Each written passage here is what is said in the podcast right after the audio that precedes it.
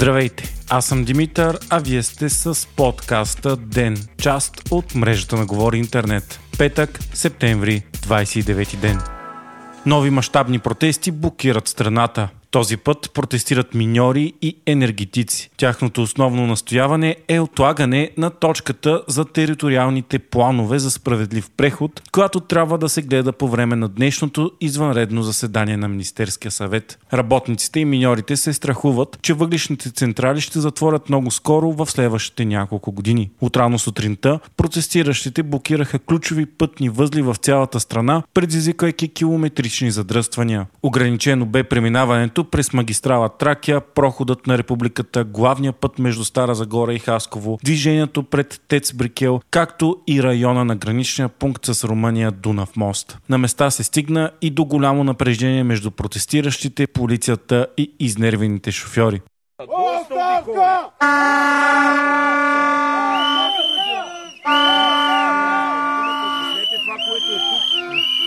Добре, не го пропускайте от тук. Пропуснете и към Стара Загора. Стара Загора кой е затворен? Нека да Стара Загора никой не е затворил. Как да не? Ето го лъча. Е, е, е, ми ако не го затворим, нищо не правим. Казвам ви, затворили сте магистралата. Да, Значи, това по беше целта. Протестите са предимно на хора, които работят в тецовете на въглища и които се страхуват за работните си места заради плановете на Европейския съюз за преход към изцяло зелена енергия, които не включват замърсяващото горене на въглища. Затова всички правителства изготвят планове за справедлив преход, които целят да запазят работните места с преквалификация, както и да преобразуват тецовете в производители на зелена енергия, като държавите получават милиарди евро за различни проекти от Съюза. България обаче е последната страна членка, която не е дала своите териториални планове. Премьерът Николай Денков заяви, че въпреки протестите, днес териториалните планове ще бъдат прияти от правителството, а утре ще бъдат изпратени към Европейската комисия. След това обаче ще се преговаря с комисията как да бъде променен планът за възстановяване и устойчивост, като срокът за това е до края на годината. Тъй като ако те не бъдат прияти и не бъдат изпратени, България може да загуби освен 1,4 и даже над 1,4 милиарда по плановете, които са свързани с Стара Загора, Кюстендил и Перник, още 3 милиарда лева, които са свързани с всички останали териториални планове. Така че трябва да е ясно, че правителството днес ще приеме плановете и ще ги изпрати, защото това е крайния срок. Днес бе проведена и среща между така наречената сглобка ППДБ ГЕРБ и ДПС. На нея лидерите на партиите са се разбрали за мерки, които да удовлетворят исканията на протестиращите и страховете на хората за преждевременно затваряне на тецовете. Бойко Борисов обяви, че е получил уверение от финансовия министр Асен Василев, че няма да има затваряне на въглишните централи до 2038 година, както и че всеки миньор, който в момента иска да напусне, може да го направи и да получи 36 заплати на куп. Също бе договорено, че няма да има строеж на фотоволтанични паркове върху терени на мини и язовири. Пред журналисти Бойко Борисов и Делян Пеевски не пропуснаха да критикуват правителството, което всъщност подкрепят, както и да демонстрират, че работят в името на народа. И аз искам да призова правителството, в което работят стотици хора, Министерството на енергетика, Социалното министерство, економиката, бързо да обяснат на обществото какво ще се случи там на тези места, а не първо да слагат каруцата пред коня с фирмите.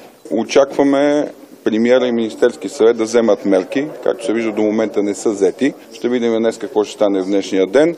Важното е да се случат в региона проекти, които ще запазят работните места и хората ще бъдат доволни. По-рано сутринта пък Бойко Борисов официално призна, че ДПС е част от управляващото мнозинство или както той го нарича некоалиционната сглобка. Борисов си пожела пред медиите трите партии, които сега участват в сглобката, да имат най-много кометове и общински съветници на местните избори. На уточняваш въпрос за кои три партии говори, той заяви, че става въпрос за ГЕРБ, ППДБ и ДПС. Борисов заяви, че ДПС участват във всички гласувания и той винаги ги включва, когато говори за сглобката. Междувременно депутатът Делян Пески, който напоследък говори пред медиите всеки ден и де-факто изпълнява ролята на лидер и говорител на ДПС, заяви, че без партията му не могат да се взимат важни решения. Това е рязък контраст с кариерата му до сега, след като години наред Пески беше депутат, но почти не идваше в Народното събрание и всячески избягваше разговори с медиите партиите. Сега обаче Певски участва в почти всички важни законодателни проекти, плануваните промени в Конституцията, редовно ходи на срещи с представители на ППДБ и ГЕРБ, както и подкрепя мнозинството в парламента и е видимо, че има много голяма роля в управлението на страната в момента. Както виждате, всички важни решения не могат да се случат през ДПС, защото обществото е избрало определени партии без това мнозинство не може да се случи. Благодаря ви.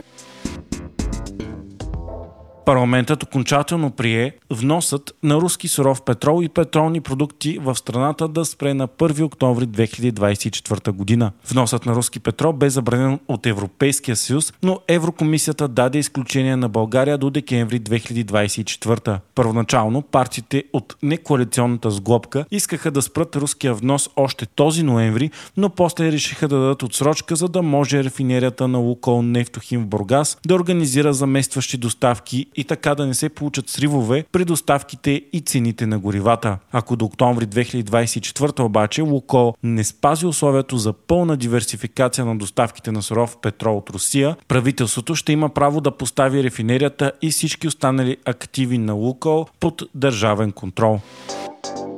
Вчера Комисията по култура и медии в парламента изслуша директорът на Национален фонд култура Сава Драгунчев. Причината е нашумелят в културните среди казус, че НФК ще съди Организацията за съвременно альтернативно изкуство и култура 36 маймуни за 185 000 лева, които фонда е дал на същата организация по различни проекти. Причината 36 маймуни, които правят предимно альтернативни театрални спектакли, са пропуснали да тагнат Национален фонд култура в няколко свои поста в социалните мрежи, а това било задължително по договор. Подобни творчески проекти могат да се осъществяват само по проектен принцип, а Национален фонд култура е най-големият, който финансира култура в България. Осъждането на организацията би означавало и най-вероятно край на нейното съществуване. Друга тема на обсъждането беше и на шумелият случай на Single Step EOD, чието проект Бинго събитие с водещи три драг кралици беше финансиран от Националния фонд култура за 77 7000 лева, а след това и съден от фонда. Драгунчев заяви, че фонда съди общо 18 организации за неизпълнение на различни точки от сключени договори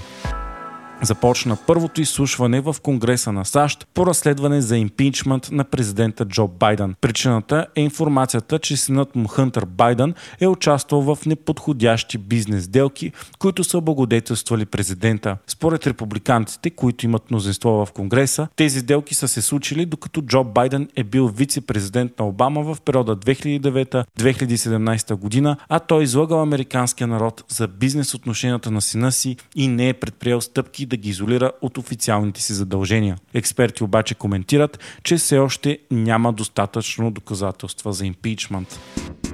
Вие слушахте подкаста Ден, част от мрежата на Говори Интернет. Епизодът подготвих аз, Димитър Панелтов, а аудиомонтажът направи Антон Верев.